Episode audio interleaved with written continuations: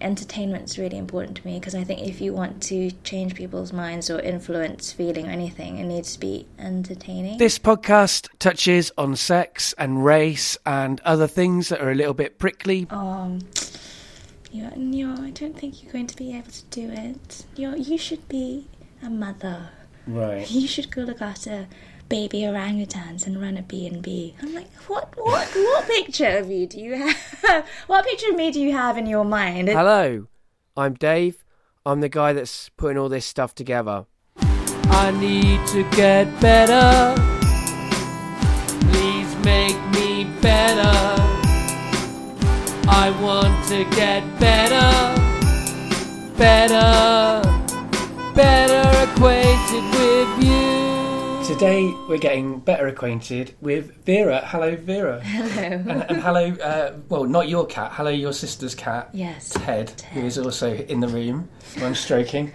um, so the first question that I ask everybody is, how do you know me? I'm not entirely sure, but I think it's because I was supposed to go up and do the free fringe maybe two years ago. Yeah. I don't know if I contacted you or you contacted me, Right. So but we have mutual friends. Yeah, we have mutual friends, and also what it was is my show, Stand Up Tragedy, were putting together a spoken word Oh, album yes. to raise money for the Free Fringe Oh spoken god, word. yes, I completely forgotten And about you, that. you submitted a track, Yes. um, and then you had to pull out of going to Edinburgh that year. but the track remained. But the track remained, which was very which kind you of you. Didn't thought. like. I know I did like it. it wasn't clearly a spoken word track at Right. all because I'd made it with Yeah, my yeah, yeah. band. So yeah, it was a bit of a left field thing to leave on the album, as it were. But I liked the way we made the song, which I didn't discuss with you, or you know, it wasn't part of the the way it was described. But yeah.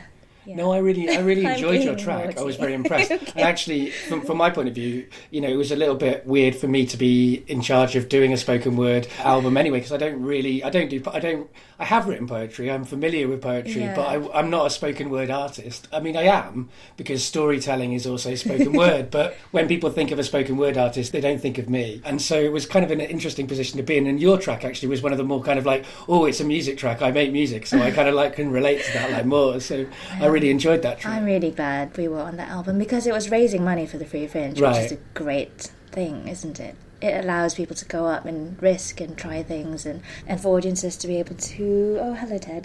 for audiences to risk and try in the same way. So that's cool. I was glad to be able to support that. It was great to have you and You were very kind to say, "Oh, uh, we have to pull out, but you can still use the track," which was great. Although it's a tricky thing pulling out of the free fringe, I imagine from your side of it, it there's a lot of like pressure, isn't there? About you sign up and then you have to go, and if you're not, if you don't go, you're letting people down, and all of that stuff. I was mainly afraid of the wrath of the guy who runs it. Uh-huh, yeah. I thought, will I? What will happen if I apply again? But I haven't had the chance to apply to go up again. So Yeah, well, you've left it long enough that probably, probably, probably he's forgotten. I mean, I, every time I'm, I'm always incurring his wrath anyway, and so far he's let me back a few times. Actually, Peter Buckley Hill was on the uh, that year. I went up to Edinburgh Yeah. that first year. Um, I had him on as a guest in a live show, which was an interesting experience that people can listen back to if they want to hear an interesting conversation where I'm. My my thing about with conversations is to connect with people and, Yes. and not challenge them and not have conflict. That's one of the few episodes that's gone very much the opposite way. Um, but that's interesting in Oh, itself. you know. yeah, I should check that out. So yeah, the second question that Mm-hmm. I ask everybody is, what do you do now? I like the now as a qualifier. I am an actress, I'm a writer. On my social media descriptions, I say I'm a performance maker, but I'm not currently making any performance, but it's sort of brewing somewhere in the Right. recesses of my brain. But I think that's that's it's enough words to describe me. We know each other through that first connection, but I'm aware of the other things you're doing, some of the acting that you've been doing, and so, and and we're Facebook friends, and I, I sort of see your opinions and Oh, stuff, which is you know, and, I, Yes. and I'm very much someone who sticks my opinions out there into the Yeah. world. So I appreciate people who also do the same, Yes. because otherwise you feel like everybody else is talking about their their, their kids and their cats and, and, and and their food, which is all great things to talk about. But if if nobody else is nailing their political colours to the mast or whatever, you feel a little bit alone. You know, so it's nice when there's other people doing that. Well, I wonder about people who don't know me very well, or even some people who, you know, are my friends who I see fairly often, but don't talk about my politics or, I don't know, my life in detail, I think I must come across as some sort of sex crazy, angry activist. But yeah, someone I know fairly well thinks that I only watch crazy experimental stuff. And I wonder on Twitter whether strangers think I'm a sex worker or something to do with that because I'm constantly Right. posting things about sex and race. Yeah, well, I mean, I, I, mean, I'm similar in this respect. Yeah. Like, people could very much think that all I think about is sex and politics, and, and, Yeah. and, and, and those politics do include like race and, and gender and all of those things that I'm talking about as I mean, well. they're not bad things to be associated No, with. So. no. no, but you, I, I guess you will feel this much more than me because we're, we- we're, we're, we're different races. Uh-huh. Yes. Um, you'll feel this much more than me, like the worry of like being pigeonholed as someone who only talks about Yeah. race will be a much more what or gender or whatever is going to be much more of a, a fear for you. Whereas with me, it's kind of it's a little bit unique. Someone who is a white middle class man, like Mm-hmm. spending all their time just like posting articles attacking white middle class men. Right. That's odd, and so it's le- less less likely for me people to to to sort of pigeonhole me in a negative way, right? Whereas for you, it's yeah, probably yeah. tougher. Well, it's a conflict because I thought about the podcast today and I thought, what am I going to talk about? Am I going to bang on about sex and race? Right. And then I, th- it's so people who know me, oh, pe- my friends are people I want around me, and so we kind of have the same politics anyway. Yeah. So I don't need to preach to them. Not that I want to preach to anybody. I suppose what I'm saying is, when I find myself talking about race and sex and politics. I think, oh no, I'm there. I am again, going on about the same things. But then it depends on who my audience is, and you know, I censor myself because I don't like conflict, Right. and I'm not used to speaking out because I'm just not. I mean, my, I'm just. I find it. I'm so socially awkward, and, then, and then, but when I find people who are who are strangers who are not my tribe, or suddenly in a situation where I feel that I ought to stand up for what I believe in, I, it's so difficult to say something, and then I start saying something, and then I censor myself because I think, oh no, I'm saying the same things again, but they haven't heard it Right. out of my mouth, or maybe out of anybody's mouth, so. I just oh. tie myself to knots and then normally I run away. so very unhelpful. I'm hopefully going to get better at this. I, but, I- but I think you know that's a, a really relatable way of feeling. Like, like regardless, like I think it's it must be harder for you in, in many ways to speak out in, about, again, about these things because you, there's there's risks of, Yeah. of, of kind of people you know blacklisting you or whatever. Like not like not not as literally as that, but going like, oh, she's she's Well, a she's a firebrand. She- We don't want we yeah, don't want don't someone want to like work that. with her, Yeah. or she must be angry all the time, or but just basic, basic. I mean, I don't. The basic thing is likability, Right. and that I think in the short term, it does it does help you get jobs to a certain extent. Do, who do we want to work with? We want to work with people we get on with. Right. But then in the long term, I'm so interested, I'm so much more rewarded and nourished by creative relationships or, you know, friendships that are based on something more substantial and deeper. Like, you know, we can challenge each other and talk about things. And Yeah. But with the, the longer term relationships, likability, I mean, yes, we end up, we do like each other, but it's sort of a, a deeper thing. more challenging. Yeah. yeah, I know what you mean. It's, it's interesting to hear from a, a guest that you're sort of like weighing up all of these things. Shall I talk about these things? Shall I Mm. not? I mean, that's that's absolutely the process I go through generally when I when I go into these conversations, particularly with people where like there are things about their identity that that are part of them, and this show's about people, and so I want to like that to reflect who people are, but also Yeah. I don't want to define them by those aspects of their identity. So I don't want to just talk to women who make comedy about what it's like making comedy as a woman. Like Yeah. they they're so sick of that question. But at the same time, I also don't want to take away a potential space for them Sure, to say what yeah. they might want to say about Yeah. it. For example, I mean, you know. Yeah. And that goes across all different things. And so sometimes it's interesting. I have a conversation with someone, and those things aren't touched on, and so people might not know what race they are, what sexuality they Exactly. are, and that's interesting in itself. Like Yeah. taking that out of context. Yes, I would say to you, ask me, ask me all the questions you want. because I will probably just rabbit on given the chance. Well, that's great. I like rabbiting on. Like, that's what this show's all about. So Yeah. that's that's good. So the reason I was saying I I knew some bits about you is Yeah. that I, obviously we don't know each other that well. No. I think this is the first time we've properly had a conversation. It's yes, because Yeah. I've I was at a You were at Stand Up tragedy, Tragedy, and so we had those kind of conversations where you. where you're busy organising Yeah. the evening, and I'm kind of there going. I shouldn't get in his way. Right. And it's not a space to have a conversation. No. So we've never had a one-on-one conversation. No, no. and you know we've got mutual friends, Yes. um, and so that Yes. bodes well for this for this uh, acquaintance. Adrian Gillott. Absolutely. Big Uh, fan. Yeah, yeah, right. Yeah. yeah.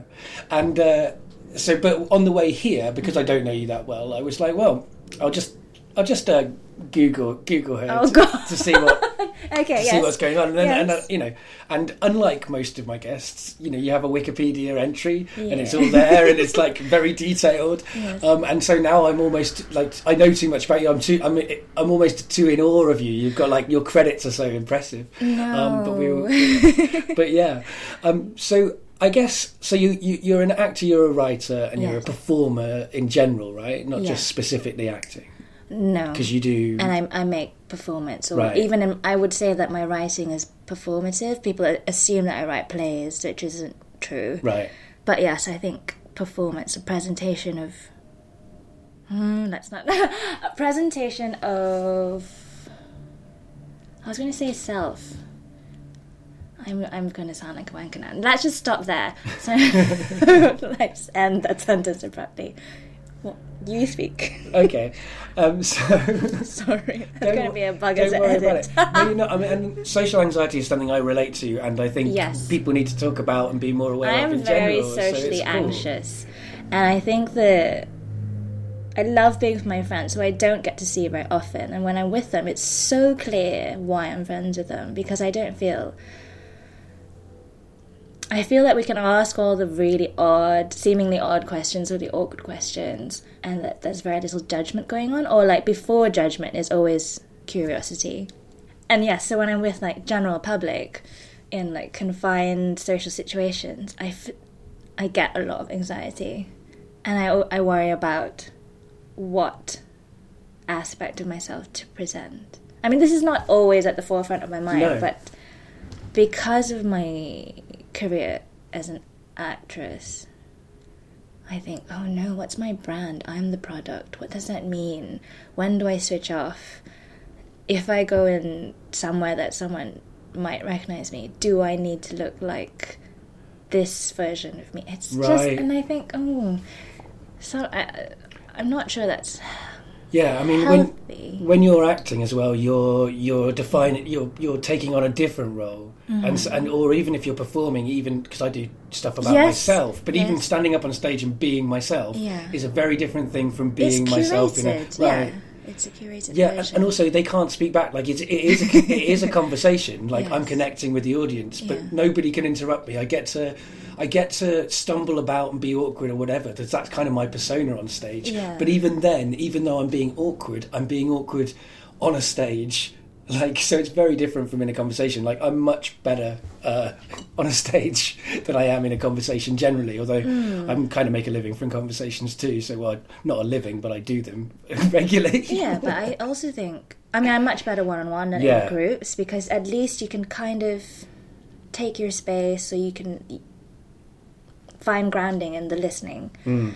Whereas in a group, that's just too many things going on. yeah, I mean, one on one is definitely my favourite Yeah. uh, kind of way of interacting with people, just because you can get so much deeper as well. Yeah. Like, I'm not very interested in small talk and stuff like that. So no, it so- kind of sometimes what makes me want to just die small talk.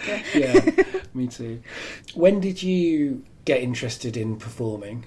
at school, and I grew up in Malaysia, and in when I was a child, uh, up to the point where I left, it was a general thing where if you were smart, you would do science subjects. If you were, and then if you weren't so smart, you would do art subjects. So I was always at school and doing science, and so there was no drama classes or anything like that in a normal school. But we had this lesson called moral, or yeah, it's called moral, which meant we learned, we studied how to be good. So you'd have multiple choice questions like, if you're walking down the street and saw a wallet, would you A, B, C?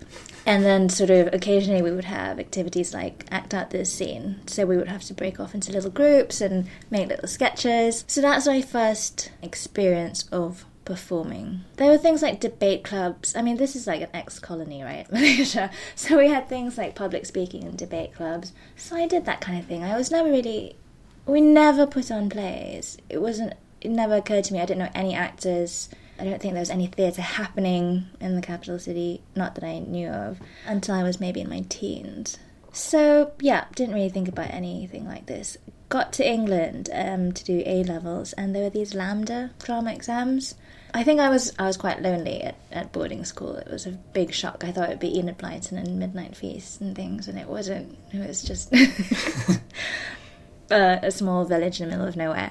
And you came in quite late, right? You arrived in the school not at the beginning of the boarding school, or did you go all the um, way it through? was it was just sixth form, Right. So yeah, So yeah. So you didn't have late. any context for the people you were studying Exactly. with. So I guess I must have just thought, what can I do? So I signed up, and she thought I didn't speak English because I was so painfully quiet. But anyway, I did those and still didn't think anything like, oh, I want to be an actor. And I went to, to Oxford, which is one of the places where you think if someone was interested in performing, they would sort of just perform all the time because the opportunity is there. But I did not. I kind of, I just sort of like basically the point is it took me a long time before I realized that acting was something that I couldn't not do, which is a phrase that I noticed you've used in relation to what you do. It was five years after university, after leaving university, when I pretty much had given up on trying to find out what I wanted to do in life. A friend had said, Hey, I finally got a job as a trainee auditor. They're not choosy. Do you want to train? I thought, I'm going to. I'm going to train as an auditor, even though I have no qualifications whatsoever. I don't really. I didn't do maths. This will be an experiment because I'd avoided it. I'd avoided any sort of graduate training program, any sort of thing to do with finance, respectability, nothing. I just refused to be a professional anything. and because I t- took up that job, I used to walk past a drama school as part of my training to be an accountant, and and I felt I was at a stage in my life where I wanted to be more interesting, and I went and signed up for a summer school, and then all hell broke loose. so that was a very long answer. No, well, long answers are, are ideal for long form podcasts. So it was very unexpected. I did the summer school. They didn't offer me a place. I was angry. I auditioned and I got in, and I think about a couple of weeks later, I was a drama school student. I quit my job, everything. It was really quick. When do you remember enjoying performing? Um, Like, when's the first? Or a couple of I must have enjoyed some bits of performing when I was at school. At Oxford, when I the few times, I mean, let's so, I think I think people who are actors who come out of that system where you have several plays every night being produced at university. I did maybe eight in three, four years. I didn't really enjoy performing at Oxford because I was always given the role of narrator. You know, like not a fully fleshed character, a person, a person who's other, a person on the sidelines, a person who doesn't really speak. I found it difficult fitting in with the people. In retrospect, obviously, I was just possibly with the wrong, the wrong groups because obviously there were nice people making performance in that city. I just hadn't met them. And I think that's something that's hopeful to remember. Like the particular situation you're in might be quite lonely making, but you just go, no, stop. I can find maybe people like me else outside this pond. Right, if you're not enjoying the people you're with, there are other people. It is And hard. It's really though. hard to remember yes, that, right? Because it becomes your immediate world. Yeah. Yeah, I don't know. I don't know. I can't pinpoint the moment, a moment when I thought I really love performing. Well, you don't have to, you know. I mean, this is part of the thing, you know, trying to make narratives of people's lives. Mm. They're not lives aren't really very narrative in lots of ways, and so uh, you know, there isn't always going to be the one moment. There's going to be lots of tiny little moments that you hardly really notice that build up into Yeah. something much stronger and bigger and, and stuff like that. Yeah. I definitely know that when I was at that summer school and they didn't offer me a place. The- Well, the system being if you stood out, they would offer you a place on their training. And everybody was saying, oh, you'll definitely get offered a place. And I didn't. And I spoke to a teacher. I said, why? And he said, you're really good, but we just think, and I'm simplifying, uh, we, we think you're, but you're basically you're too weak as a person. that obviously pressed all my buttons because people have said that to me before, like, um, you're no I don't think you're going to be able to do it. You you should be a mother.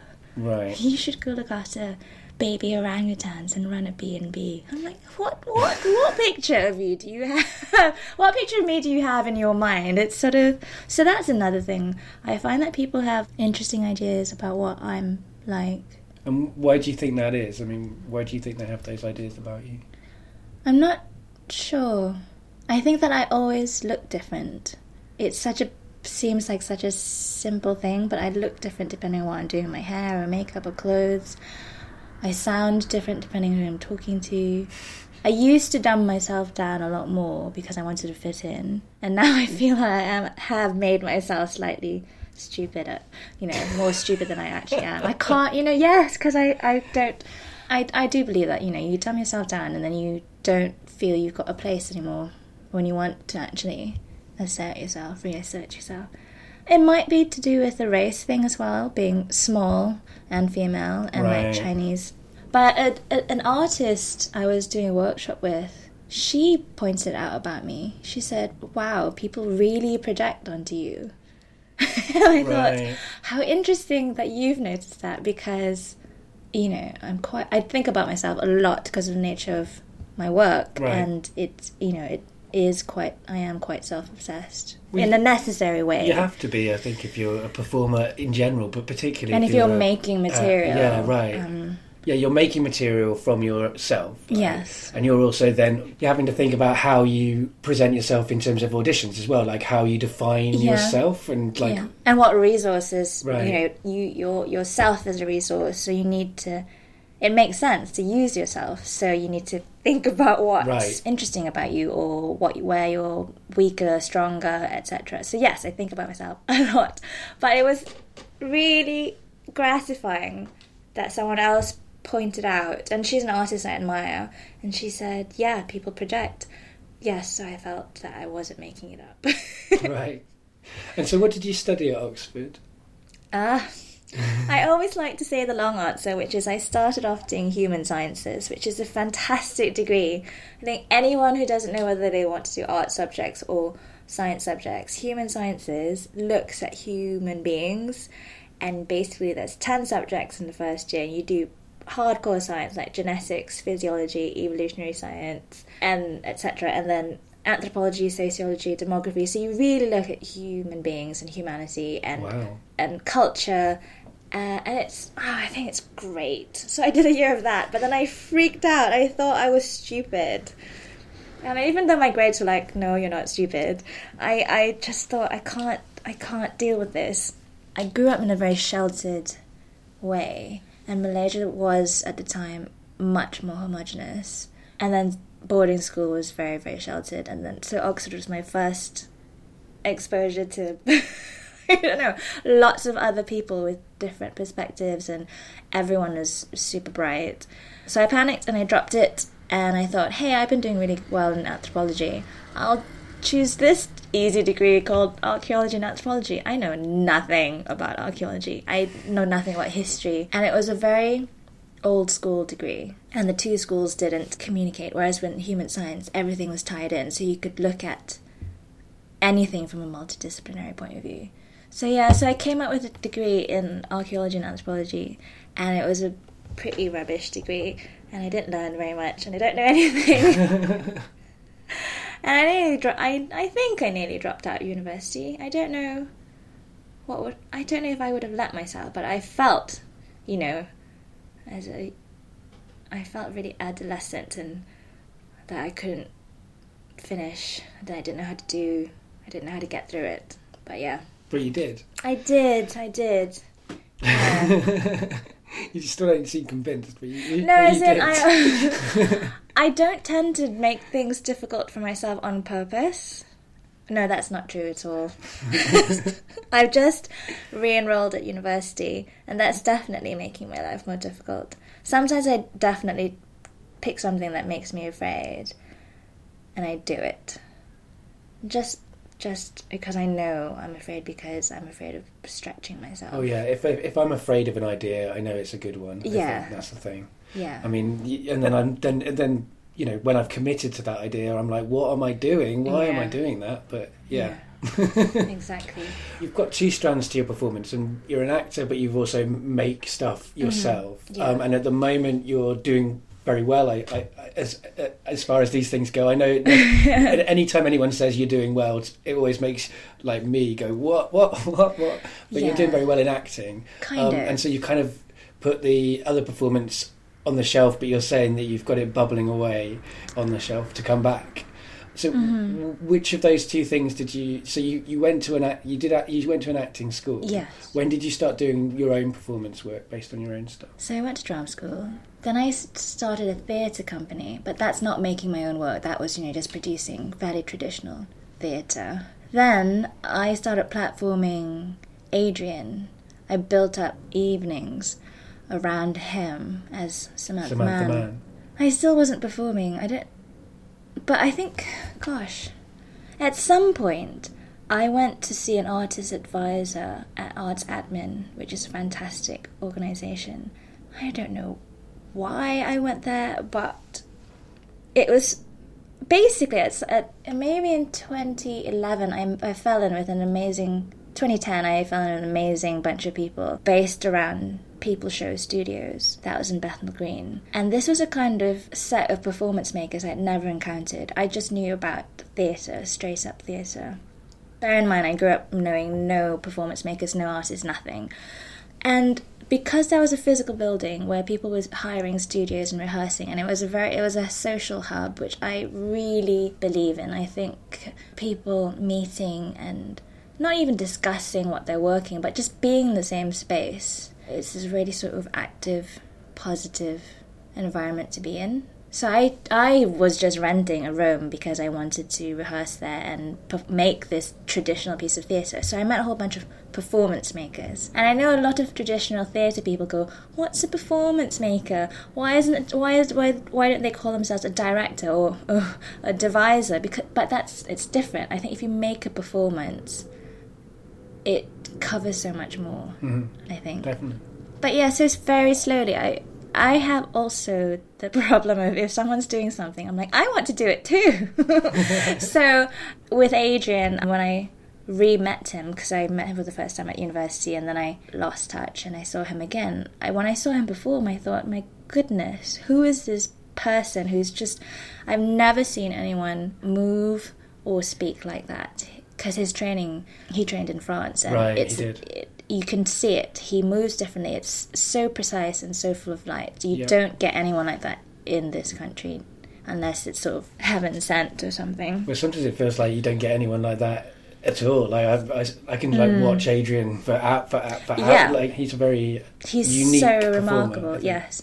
So he, because of his training in France and his exposure to people in Europe, you know, where they do treat art differently, their relationship to culture is more everyday, it's more integrated, self expression is sort of so natural. I kind of followed in his footsteps a little bit and went to the teachers he went to. So it's just me seeing more performance makers. And my point is that if people are doing things, I kind of tend to want to copy them a little bit. And sometimes I run a bit, I try too hard to be like other people. And after falling down a few times, I find out what it is I actually want to do. So that was my foray into performance making, but I cannot tell you when I started. I think when I met people through Artsadmin, I did some workshops with Stacy Makishi. Um, that was very key in my performance making. Uh, Bryony Kimmings um, Wow. started me off on my uh, make, making my first show, which was never fully realized, but it turned into something else which I really love. So, yeah, I met a lot of really good people. It's like fast tracked into Yeah. the world of performance making. Greg Wohead as well. he's interesting. So we were we were all hanging out. That must have been really. I mean, that sounds really exciting. It, it is uh, the times in my life when I've been meeting lots of creative people. I guess that's the Mm. last few years to a certain extent for me. It's it's like it's very so exciting to suddenly like meet people who like m- stimulate your mind in in these way, new ways that you didn't really know were there. That's, Yeah, exactly. And that there's a value in sort of exploring certain ideas, or yeah, and I, I liked the whole process because it's very organic.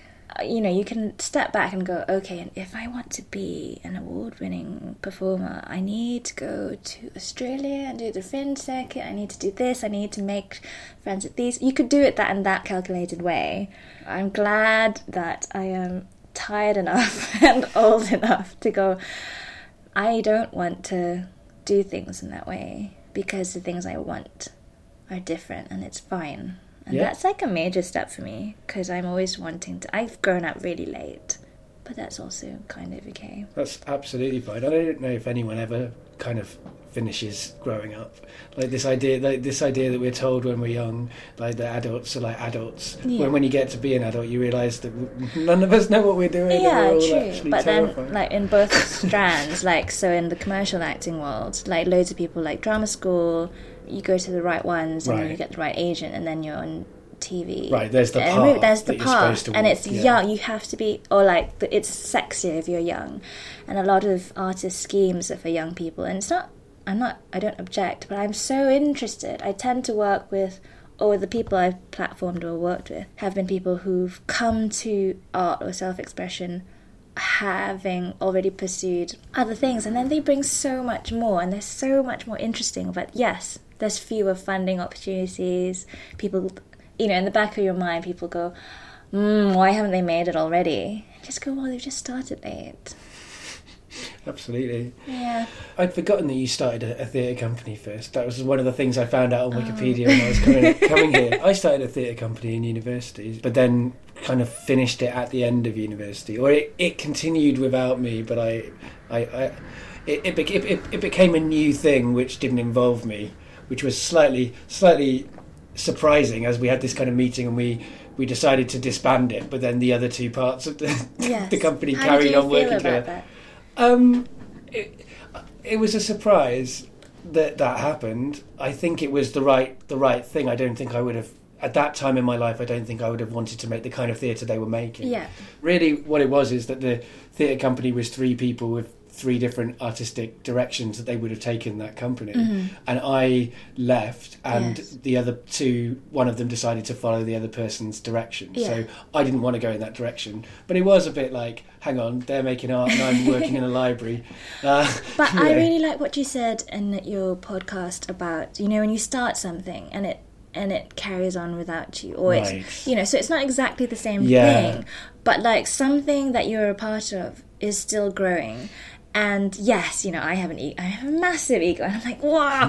And I used to get so much more upset about leaving a legacy or like being acknowledged as having started something, and you have to, you know, uh, people who've carried it on must, they should be grateful and all that kind of thing. And then I stamp my Yeah. little feet. And but you know, at the end of the day, it's good that's happening. I hope I've I hope I've also developed in that kind of way too. And actually, that that theatre company went on and made some great stuff, and I really enjoyed the things that they made. Oh, and then they've also they've sort of stopped and and doing different things now. But the, the interesting thing is that these relationships that you collaborative relationships that you have, even when that project ends, Yeah. the collaboration doesn't end, the friendships don't end. And so now I'm working. You know, I, I still work with some of the people you know who I, who I knew in that in that company then Yeah. uh, and you know, and it's so, surprising. Like one of the people who we, we took a show up to Edinburgh with that company, and one of the people in that who was a dancer and actor at the time uh, is now doing amazing spoken word stuff. Like, and like I've, I've like met her again through through doing stand up tragedy and been like,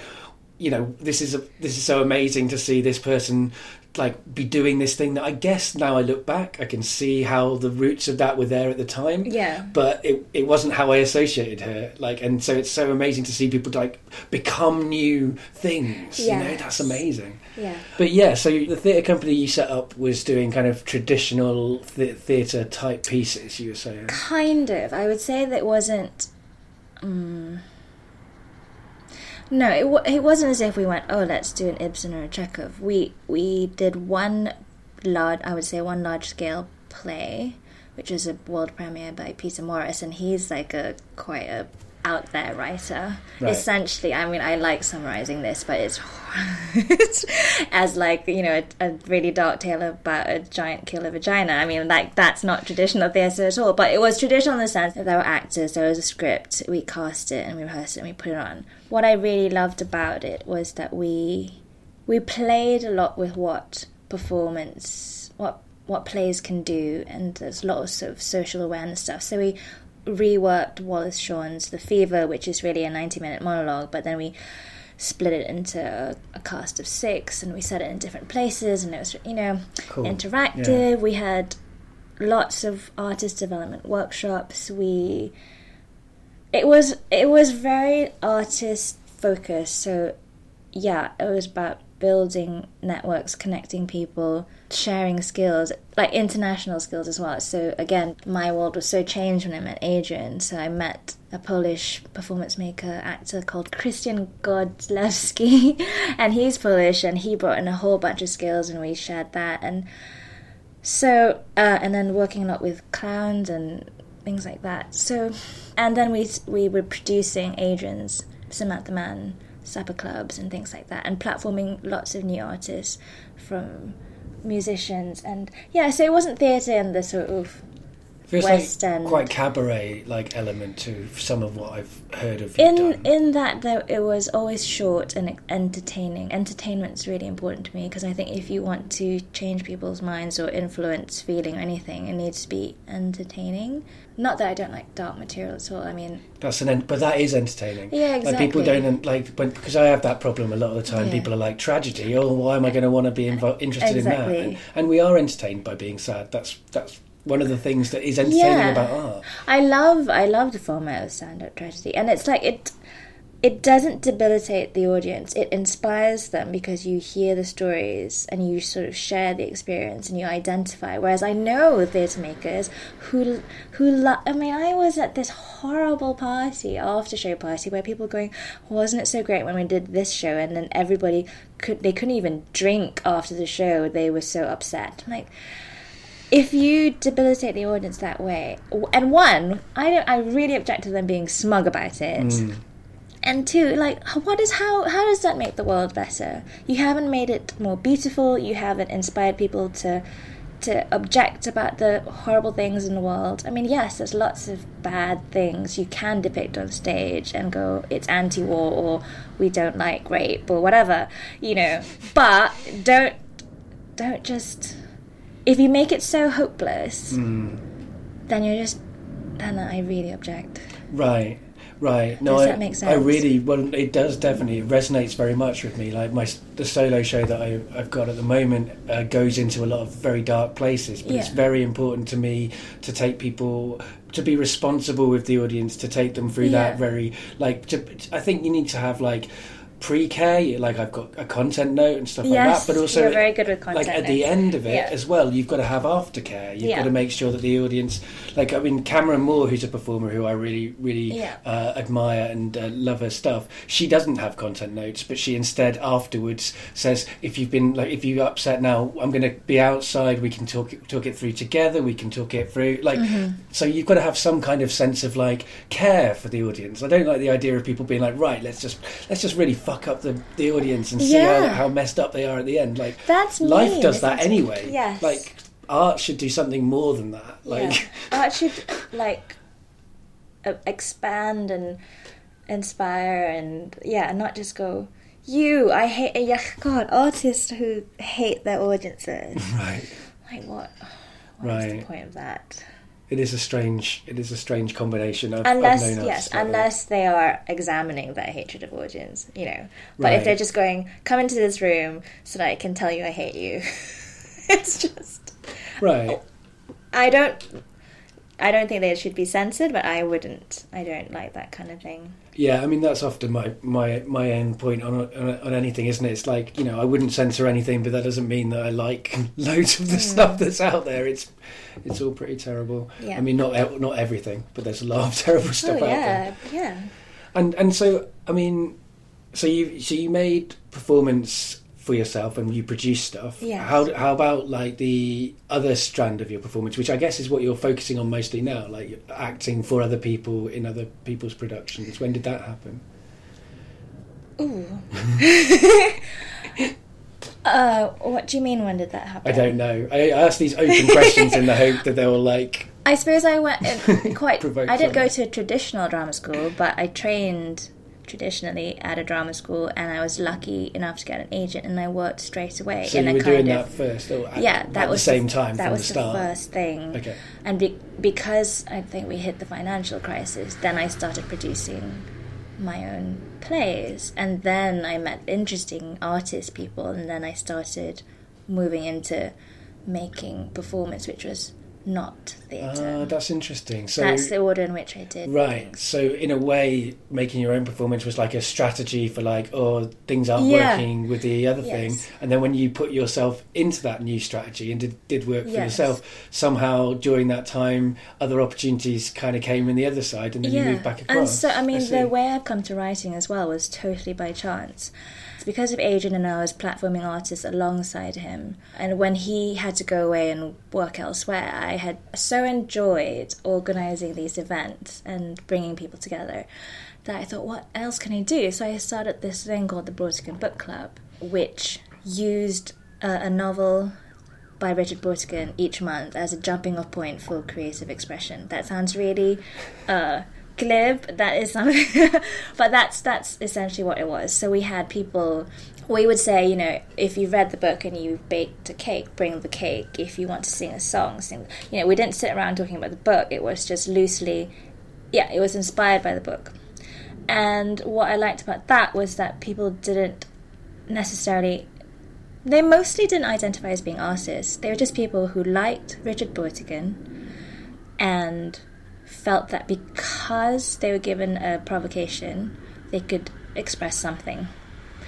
Uh, so it was very loose, and be- and I met loads of writers through that, and then I don't know, yeah, and so I just started. I met a lot of writers who who loved his books, who love his books, and then I did a course in making stuff, and then suddenly I found myself doing a master's in writing. So you know, I I really, and I don't think the different parts of my life are separate. I and, and actually, I think a lot of what I do is very informed by the fact that I studied anthropology. Right.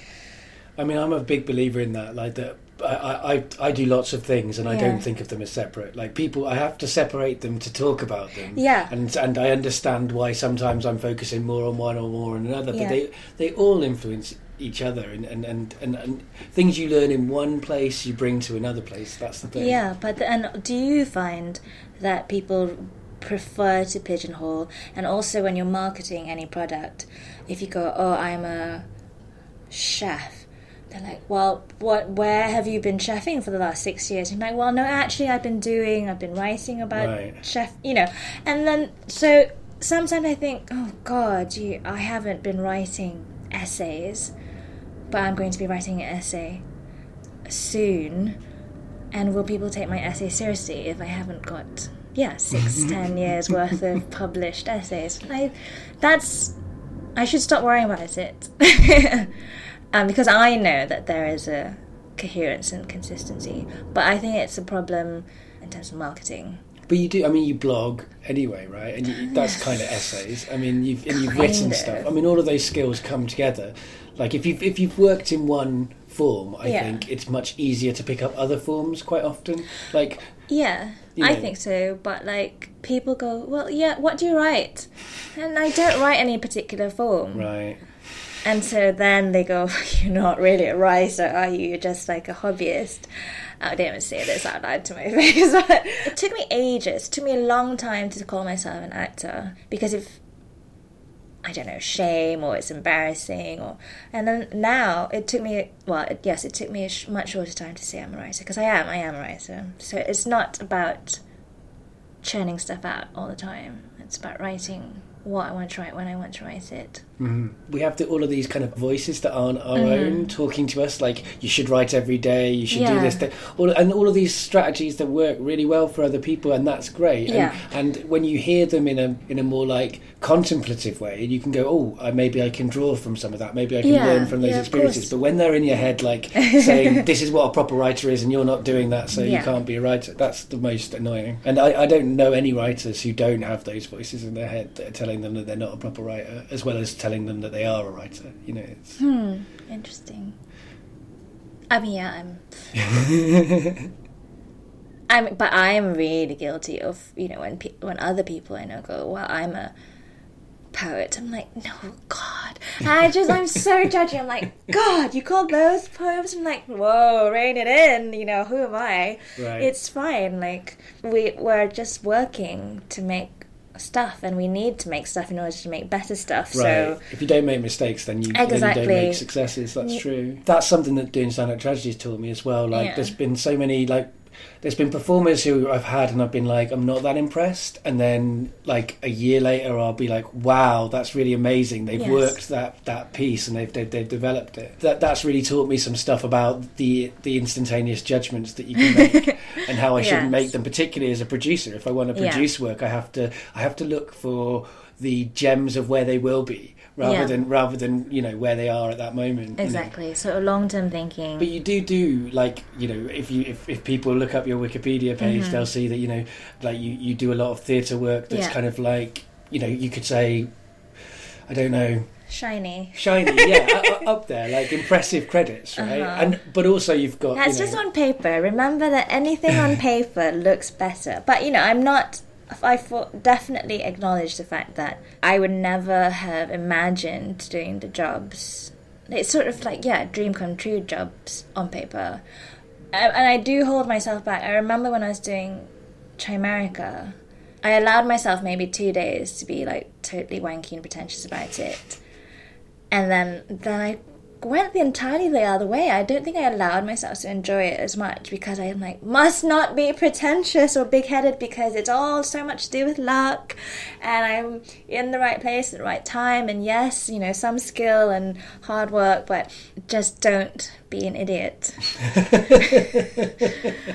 I think that's a sensible approach to take to a certain extent. Like, th- there is an element of luck in everything, and it's always important to remember Yeah. that. But at the same time, it won't just be luck. No, it's it won't be just be skill. it's going to be talent and hard work. Yeah. You know, and we don't. I, I know I'm terrible at this. I'm terrible at. I'm. I'm trying to be better at acknowledging that I have. I put the work in, and and acknowledging that I that I have some talent, right? And uh, I'm even. I shouldn't really qualify it with the sum, but I feel complicated without that sum. yes, it's, it is. It is very difficult because I've been thinking a lot about assertiveness and aspirational behavior because I don't feel fully English because I'm not. I grew up in Malaysia. It used to be a third world country. It always looked towards Britain as a better place, and and my family was for sh- yeah yeah. My parents were working class. I suppose. I mean, the class system there is complete. We don't really have a class system there. It's based along race, racial lines, and money. On one hand, like my accent when I came over was ultra English, and it's it's not anymore. My idea of what's right is sort of old school English, that kind of gentleman's values and honor and that kind of stuff. Queuing, Right. you you know, Right. which is really old fashioned now. But I would say that's like a certain kind of Englishness. hmm definitely. But I have this affinity for an American style, American dream thing where if you put in the hard work, you'll be able to achieve stuff, or you need to dream big and go for it and you'll achieve stuff. And now these, the Englishness and what I would say loosely an American aspirational quality, they really don't sit well together. Mhm. So I don't know what to do about that because I'm not American, I'm not English. When I was in France, my English friend there was like, "Oh my god, you're so English. You're so polite and so held." And I was studying there. I was studying performance there, and my French teacher was trying to shake it out of me because it was getting in the way of me being free and performing and ex- and being myself. I was just too polite as a performer. And then this Chinese woman from Malaysia turned up and she was not polite at all as a performer, as a person. She was very free and she was quite sort of beastly and monstrous and uh, absolutely delightful.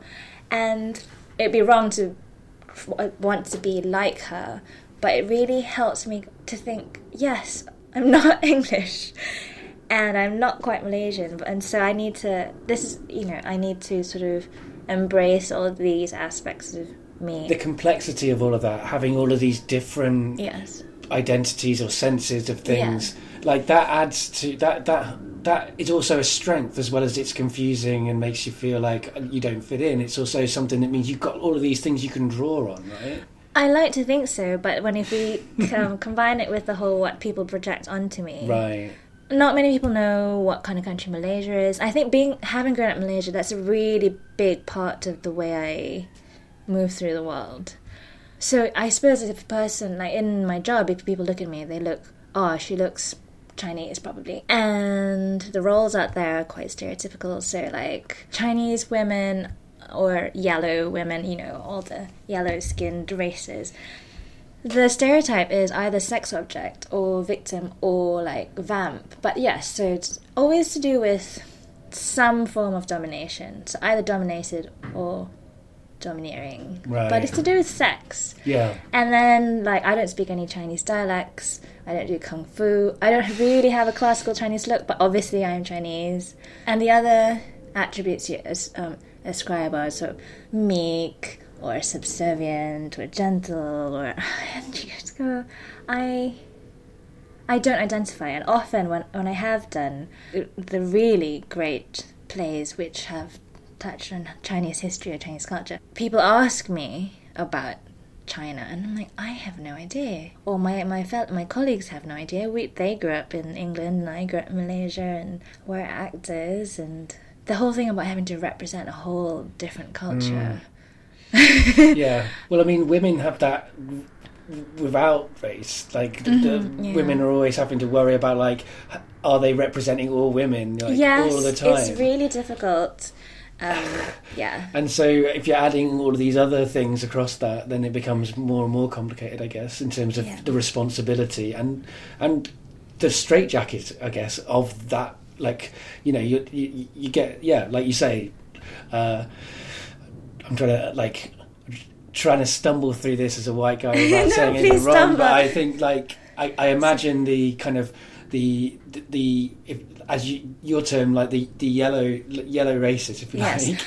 if Um, we yes exactly if we're using the language of black white brown Right. i would go yellow because i like the term east asian is also problematic because Right. you're generalizing and you have lots of brown people in east asia thank you very much Right. so um, what are we actually saying Right, and so if you add that that, that to being a woman and then Mm-hmm. rep, representing, then you've uh, you like you say you've got this real problem of being uh, stereotyped and typecast into certain kinds of roles, which like aren't even necessarily like. It's not that those roles shouldn't exist. It's No. just why should you always be playing those roles? You know. yes and also exactly it's not as if these stories shouldn't be told it's just that if these are the only stories if we only ever see a woman victim or a woman sex object race or no race it's just disempowering. If we only ever see a black man uh, as a drug dealer you know the same Right, logic absolutely. applies And So- and you know, white men get to be everything, and that's the that, and that's the real yeah. annoyingness of, of, of kind of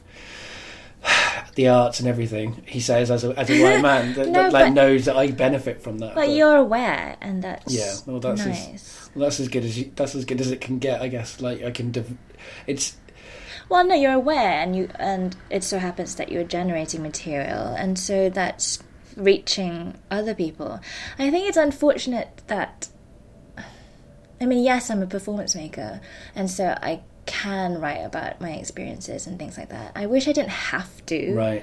I wish I didn't feel responsible. If people were writing good parts for for, for, for, for, for people who look like you, then maybe you wouldn't need to or if there was uh, you know it's not it's just books that that would sort of because i do it as well we just assume that a character in a book is like white or you know like we have all these assumptions and i definitely do it and so i mean i'm not a person for resolutions normally but this year i've kind of said i'm going to read more women and writers of color Cool. just because i do think it will shift my deep rooted assumptions about what the world is like. And having studied anthropology, I know like there's so many ways of thinking about space and time and people and gender. So it's just about embedding it in my sort of everyday life. Well, it can really change things in my experience. I mean, mm-hmm. I had a, a year or so where I was I didn't do it with books, and I but I but I did it with music. I only listened oh. to, to, to to women. Well, actually, I had this rule where it was like I could only listen to women who were like singer songwriter, like say saying things right, okay. who were or, and playing the instruments, and like they were the ones who were creating it. Yeah. Or I could listen to men who were kind of sex objects. and that was kind of because I was writing a character that I wanted uh, to have that kind I of. I hope you listened thing, to Lisa Andre.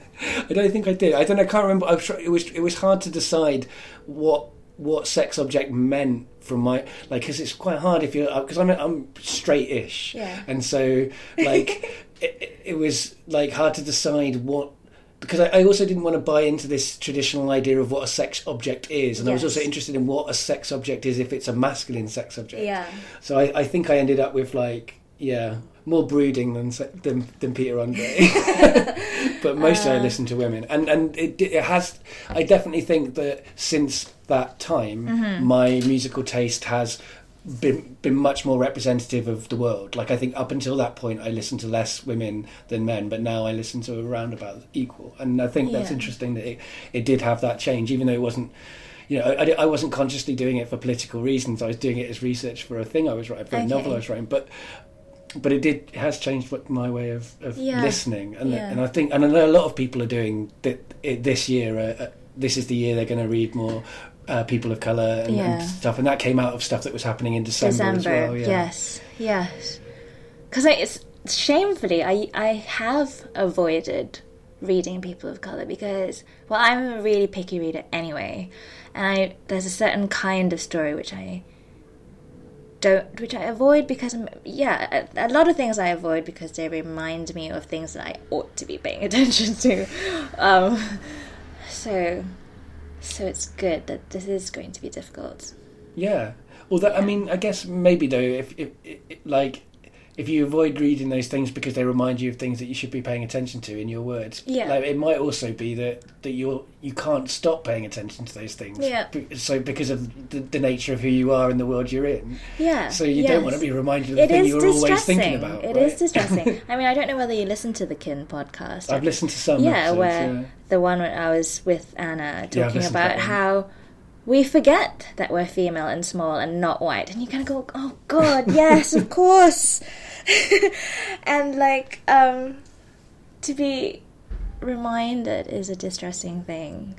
So my yeah. options are when I read distressing things. You know, what? How do I take action? And yes, it usually involves taking action, and that's tiring. The whole thing of if you want things to change, you need to, to, to take action or be the educator. And I don't like I don't like being an educator. It feels that exactly comes back to I'm why am I always talking about race and right. stuff? Right. yeah. because I know how I feel when someone else is always talking about the same thing or always through one lens. But maybe it, it is necessary. Yeah. I'm grateful to these annoying people. right. I mean that. Yeah. I mean it's it's yeah. It's it's such a. It seems to me such a complicated thing. Like uh, like to not want to be reminded of, mm-hmm. the, of things, but at the same time, like I I, I mean I I.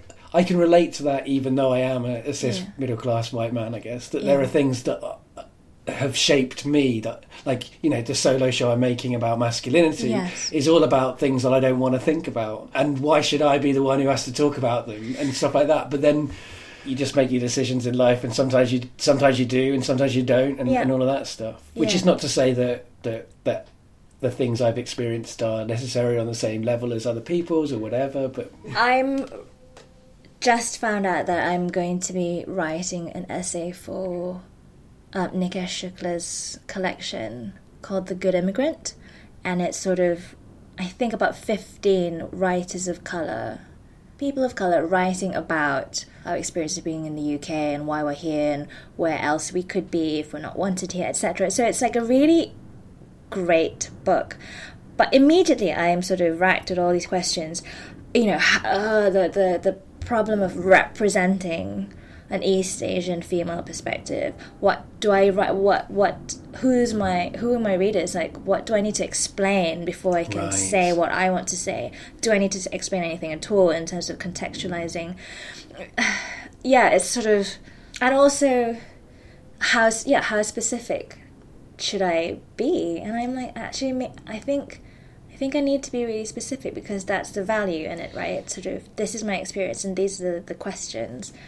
But um it's a bit terrifying I to imagine. commit stuff to writing that's in a form more permanent than a blog or a tweet or a, a conversation because because we keep growing and developing and challenging our own ideas as time goes on, right? Yeah. Well, that's a really exciting. That's a really exciting book to be a part of. I I, mean, yeah. there's there's some like so there's a few, a few people who've been on on this show before actually who, who are writing for that too. Uh, Oh, Mu- cool. Musa Okwonga, uh, Reni uh, Eddo-Lodge uh, have, both been on this show. Oh, cool. And so I've been watching that project, like you know, and just try Oh, to yeah, support it as much yeah. as possible. Although I haven't got any cash to give, I've, I've done a, a lot of promoting it as much as I could. Yeah. And so that's really exciting that you're part of that too. I'm super excited and uh, I want to obviously write something that's resonates and but is is still very me yeah. basically. I mean, I think that I, I, I think like sh- the value of that book as well is going to be that because it's so many voices, Mm-hmm. no one's actually got the full responsibility of representing. Yeah. Like, isn't that part of the point of it to sell to say multiple multiple narratives of immigration stories? And so Yeah. then then we can't have a single idea Yeah. of what it is to be an immigrant. Yeah, randomly. there's this incredible. Like I think all the shifts in media are great. Like um, there's this TV program called Sense8 on I Netflix. it. Isn't it great? Because what you see is you see people who are other Mm. in their own contexts. And then they swap contacts, Yes. they move countries, and you go, of course they're human beings like the rest of us. That's one of my favourite shows of all time. It's, it's like it's a game changer for me. Yeah, it, took, it takes a few episodes to get into it to kind of like fully because there's so much going on. Yeah. But once like that was one of my favourite things I saw last year. Really, Absolutely. Really and you kind of go, it's, and yes, it's not just about race and nationality, but in terms of gender Yeah. um, and sexuality, because you have right. so many people who aren't like heterosexual. Exactly, not. You don't have a single one character having to represent, so that's great, and you can explore. You explore so much more. I, yeah, really, yes, game changer, like you say.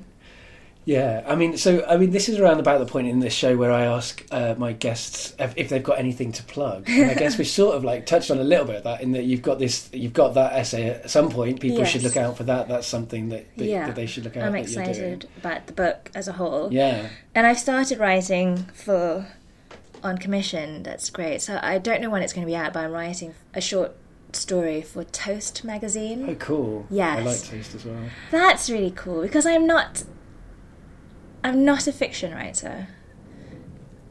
So I've started writing fiction because I like learning and challenging myself, so that'll be really nice. And they've responded the editor has responded well to pieces I've written for other publications. But yeah, I don't have any I'm not making anything at the moment, but I would like to plug uh Adrian in general.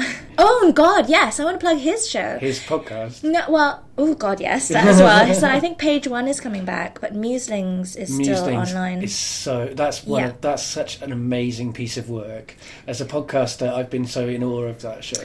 I, and as a true I slightly prefer page one because I like the format. I like that there's another person that you get to learn about Sure. via books and music. Well, we've both been guests on page one, so that, that makes it infinitely cooler. Um, I like that opening up of the world via people and experiences. So page one is still my favorite. Cool. But he's performing, and this is very rare. It's not something he's made, but he's performing in a thing called oh god, I don't know the title of the show, but it's at the BAC, second to the sixth of February, I think, and it's by Clout Theatre, and so his performance name is Charles Adrian Gillott, and yes, he very rarely performs as an actor in this country. In this country, he does stuff in other yes, countries a lot. Yeah. in in Germany and Austria and Yeah. France and things. And so I'm super. I'm definitely going to that. So I'm plugging that. Yeah, so, well, that, that's in February. I'll try and make sure this is out before that. That's always the problem. Oh, whoops. Okay. No, no, no, Um, no. It's I, I like to try and like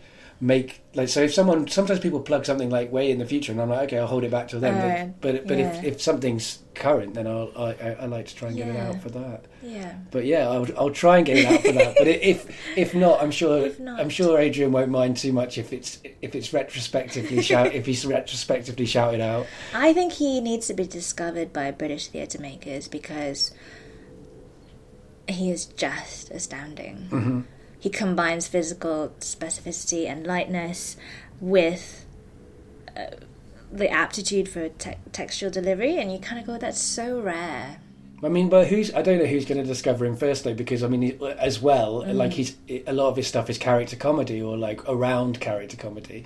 I mean, I don't think Samantha Mann is purely ca- comedy, but it, but, but, but people like like Mm. Yeah. it can easily be put in that box. Yeah, Samantha Mann should definitely be on television. That's like one thing, but as an actor, he's also really, really good. yeah. So he does, you know, that kind of acting in Europe, and Oh yeah, he's. I'm not. Not I'm not. I'm not yeah. reducing him just to Samantha. yeah. so it's sort of like, yeah, Samantha needs to be on TV for sure. Well, so I, I interviewed Samantha at the Edinburgh Festival I last know, year. I It was listened a lot that. of fun. Yes. Um, so yeah, I mean, it's- it's been a real pleasure getting better acquainted with you. I can see like you look, looking worried about like ha- Have we covered? Everything that we you have. wanted? we have. I think it's been a really great conversation. Cool. I mean, I, you know, I, I We haven't talked about sex. we have we haven't talked about sex. We can talk about sex. I mean, the, I'm happy to talk about sex. Oh, I don't know. No, what? Where do we start? Yeah, it, it's a Where hard one to it's a hard one to start. no pun intended. Basically, sex positivity. It's, I'm interested in shame. I want to know where shame starts. Uh, yeah, somewhere in my childhood. yes. A lot of uh, perform uh, theatre makers have started doing R and D on shows about sex. And there was a woman who said she lived in a very liberal household. She could dress up like a boy. Uh, it was fine. So in terms of gender, they were absolutely fine. But then, as a child, she knew already that sex was a bad thing. And you kind of go, gosh, how do we? Where are the messages coming from? Because I grew up in a super uh, you know, just don't talk about it kind of thing. Because, you know, Asia and all that kind of thing. So I'm not without inhibitions, but I'm really interested in getting over them. Well, I mean, I grew up in a, family in theory that was quite sex positive, but I still managed to imbibe shame and and, and, and, and self-loathing and stuff like you, that. can you work out where that came from? Like from yeah, peers? it, or? yeah. No, well, it, it comes from the it comes from the family to a certain extent, just not in the literal way. They didn't make me feel shame about my sexuality as such, but it, it crept in through the other traumas that were going on in the family home. And like actually some of that definitely I can link like like when I was around the age when I invented masturbation. I invented it, right? I went into Yes. school to tell everyone. it was embarrassing. But around about when I discovered masturbation in the in the room next door my Yeah. my mum and my stepdad were shouting and Mm. screaming and, and so like for me my sexuality kind of got tied to blocking out like Yeah, sadness okay. and and so I think that's part of it and then when I went to secondary school yeah loads of shame came through being considered ugly and other and like so Hmm. I, I was quite like I know I'm I, it's a weird word to use for someone who looks like me to say I was othered No, at school no. but I was Anyone could be um, othered. That's yeah, exactly, and and I'm proof of that. In that Yeah. I was kind of given a, a nickname, and uh, Yes. that that was what I was called everywhere I went, like in the Yeah. whole by by everyone in the school. Yeah. So that that that gave it. I got a lot of shame from that, definitely. Yeah. And also, you know, classically when I was, my my mum my mum told me when I was. 13 years old. This I do this in my show all the time, but when- uh, that that all men Mm. are bad and that, that men can only hurt women and can only do terrible That's a things. terrible thing. Right. Terrible time to hear that too. Yeah, Like okay. five years later, I might have had more perspective. But Yeah. at, at 13, I went, right, okay, she must be right. She's crying and sad and, ang- and angry. Yeah. I must be wrong. And that's that's where the shame starts. I'm sure my. I'm well. My mom definitely told me about men being not not in the same way, but yeah, it's sort of negative things about men. But that's yeah, it's different if you're a man though. I think when you're told that information, Yeah. it's quite good information in some ways for a woman to be told because No, well, I'm wondering. I haven't worked out whether it's influenced my relationships with men yet, but I've only just remembered that she's Ah. told me stuff. But yeah, but I'll, yeah, yeah. So I shall think But about it's interesting. after What, the- well, the way I think of it is, I was Mm. I, I was never really taught about consent or desire. That's how I phrase it in my show. Like Mm-hmm. How many either of those are things. In know, this and, country, particularly? and both of those things Okay. are so important. Yeah. Like often people like focus on consent, which is very very important. Yeah. Don't get me wrong. Yeah. But unless we can articulate our desires, Yeah. how can we obtain consent in Yeah. a way like with somebody else? Like that's more I like. Like I think Oh, we. so, I'm so, so there was- interested in that. There was yeah. this article I shared recently on Facebook, and I think I think I, you also I shared love it. that yeah. article. I shared it, and then someone has said, "Thank you so much for posting that." Right. And I've I haven't read an article like that No, me about neither. desire. And because I can't, because I can't really. The, Mm. I, I can talk about sex. I can talk about sex for ages. Yes. But if you ask me in a in a in the context of if we were going to have sex, Yes. it would of what I want and what I'm into, I can't answer that question. I find it so hard. I've been trying to work on that for a few years. So I'm probably better than better than I was a few years ago. But I'm I'm really don't know how to like. My, I just feel like. I, wanna I wanna answer that question, but I don't I don't know I don't know how to to do that. Yeah. Hmm. I mean, my stuff comes from feeling ugly. I think that's a lot of where my shame and stuff comes from. Is Yeah, I think know, our relation, I re- uh, our relationship with our bodies is, yeah. Like, why is touching my hand different than touching my boob? right. I said boob because I wanted to like make it an easier thing to talk about. Like, sh- like the right word is breast, right? Like in that second, I changed it. and like, oh, why did I do that? I'm not even calling it by its proper name. But like, I remember when I was doing a performance workshop with Stacy Makishi, and like part of a warm warm up is like you rub your body, rub your uh, breasts, and everyone goes, ooh. But then when you do it, you're like, it's just a body part. Right. Just do it, and it's like it's nice because it's like you're just your whole body needs to be warmed up, and. uh like the show I'm doing now, I think people just do just like, avoid their genitals. I'm like, because we don't have that relationship with, we just think it's I don't know dirty or shameful or, and then I think from then, if we can't even touch our bits, like Don't Right. people. How are we supposed to touch other people's? Yeah, I, I agree with that. And it's also like I don't know, I don't know what it's like, and it, and it's like many things because there's no universal womanhood no more than there's any universal manhood. But Yeah. I feel like men are so often. I am at least. I am very Mm-hmm. disconnected from my physical body, from my from from. So I feel like women are objectified, Mm-hmm. but I feel like men are less like less often objectified. Like I'm not. I don't feel like I've been that my physical body is. I don't know. Like like I, I'm much more comfortable with my mind than my body, Right. And that my I feel like I. I I don't even feel like I'm a physical presence in the world. So I know I'm a clumsy presence in the world. I, I know I have a physical effect, but I don't feel like, yeah, I'm so unin, unin not in touch with my you, body. do, so you want to be in touch with your body? yeah, I think that would be what pretty cool. Would have you done anything? Yeah, I've been in touch with my body at times for sure, and Yeah. I think that it's a it's a with these things like it's always tempting to think that you do the work and then you've solved it, Yeah. and then but I what I find is I do the work, I solve it. A few years go by and I'm having to do the work again because Yeah. I've lost what I've learned. But yeah, no, I have I've done various different kinds of work on myself and Yeah. tried different approaches to uh, getting in touch with my body. Sure, Yeah. some No, it's- of which are out there on the internet for people to listen to.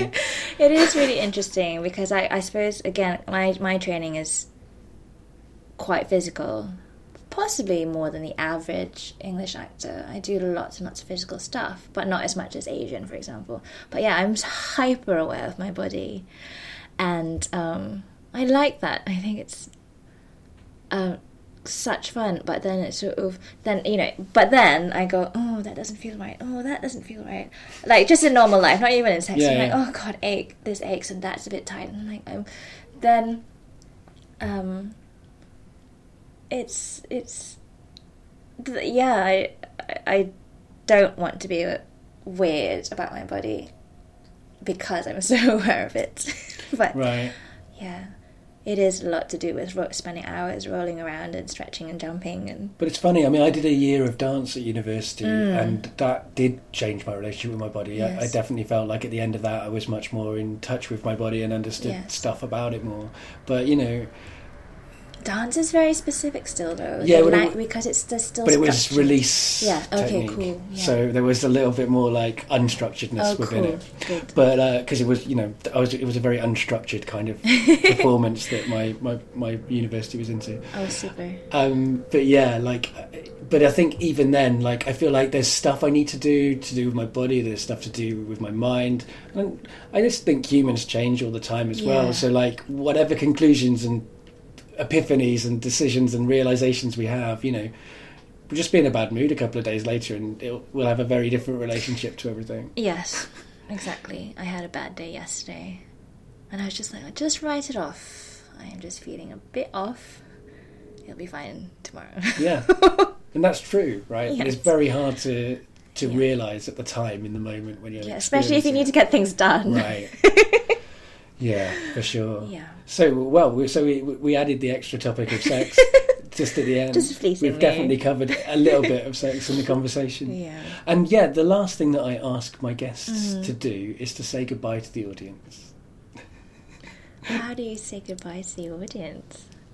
Oh. It changes things, doesn't it? That moment because it's like they're there, then we've, we've we'd forgotten, thankfully, and then yeah.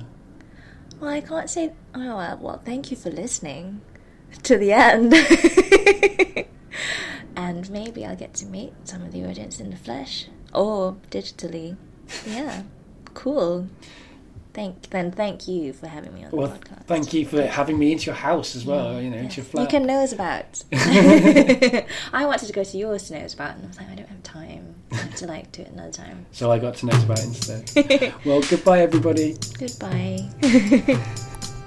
So, unfortunately, due to a lot of people having things to plug in the last month, I didn't manage to put this out in time to promote Adrian's show. Also, the solo show, which makes up a lot of what I talked about in today's conversation, is now available as a podcast. You can hear the whole show from beginning to end on the Stand Up Tragedy podcast as part of the Stand Up Tragedy Presents season. You can find that through Stand Up Tragedy on iTunes or Stitcher or SoundCloud or anywhere that you go to find podcasts. The show is called What About the Men? Mansplaining Masculinity, and I'd really like to invite you to have a listen to it. It's not always easy, there are some laughs, but there's also a lot of very serious and painful stuff, but it's uplifting at the end. If you're a man, I wrote this for you. It's addressed to men, myself included. And I'd really appreciate it if you gave it a listen and share it with other men and get them to listen to it. If you're not a man, that's okay. It is a show which all genders can get something out of. It's about masculinity, it's about patriarchy, it's about my complicated relationship with being a man, and hopefully you can get something from it. At some point soon, I'll get around to embedding it on the website for the show, which is www.mansplainingmasculinity.co.uk. But please spread the word and share that show. I really believe in it, and the responses of men who I've done it for suggests to me that it has something that resonates with a lot of men's experience. And it's really important that men start looking at how we're constructed what position we're placed in within the world, both for our own liberation, but also for the liberation of others. So I do hope you give it a listen. You can donate to that show on its website. You can also donate to Getting Better Acquainted at www.gettingbetteraquainted.co.uk. You can follow Getting Better Acquainted on Twitter at GBA Podcast. You can like Getting Better Acquainted on Facebook. And you can follow me on Twitter. I'm at GooseFat101. And remember, there are lots of ways to get better acquainted.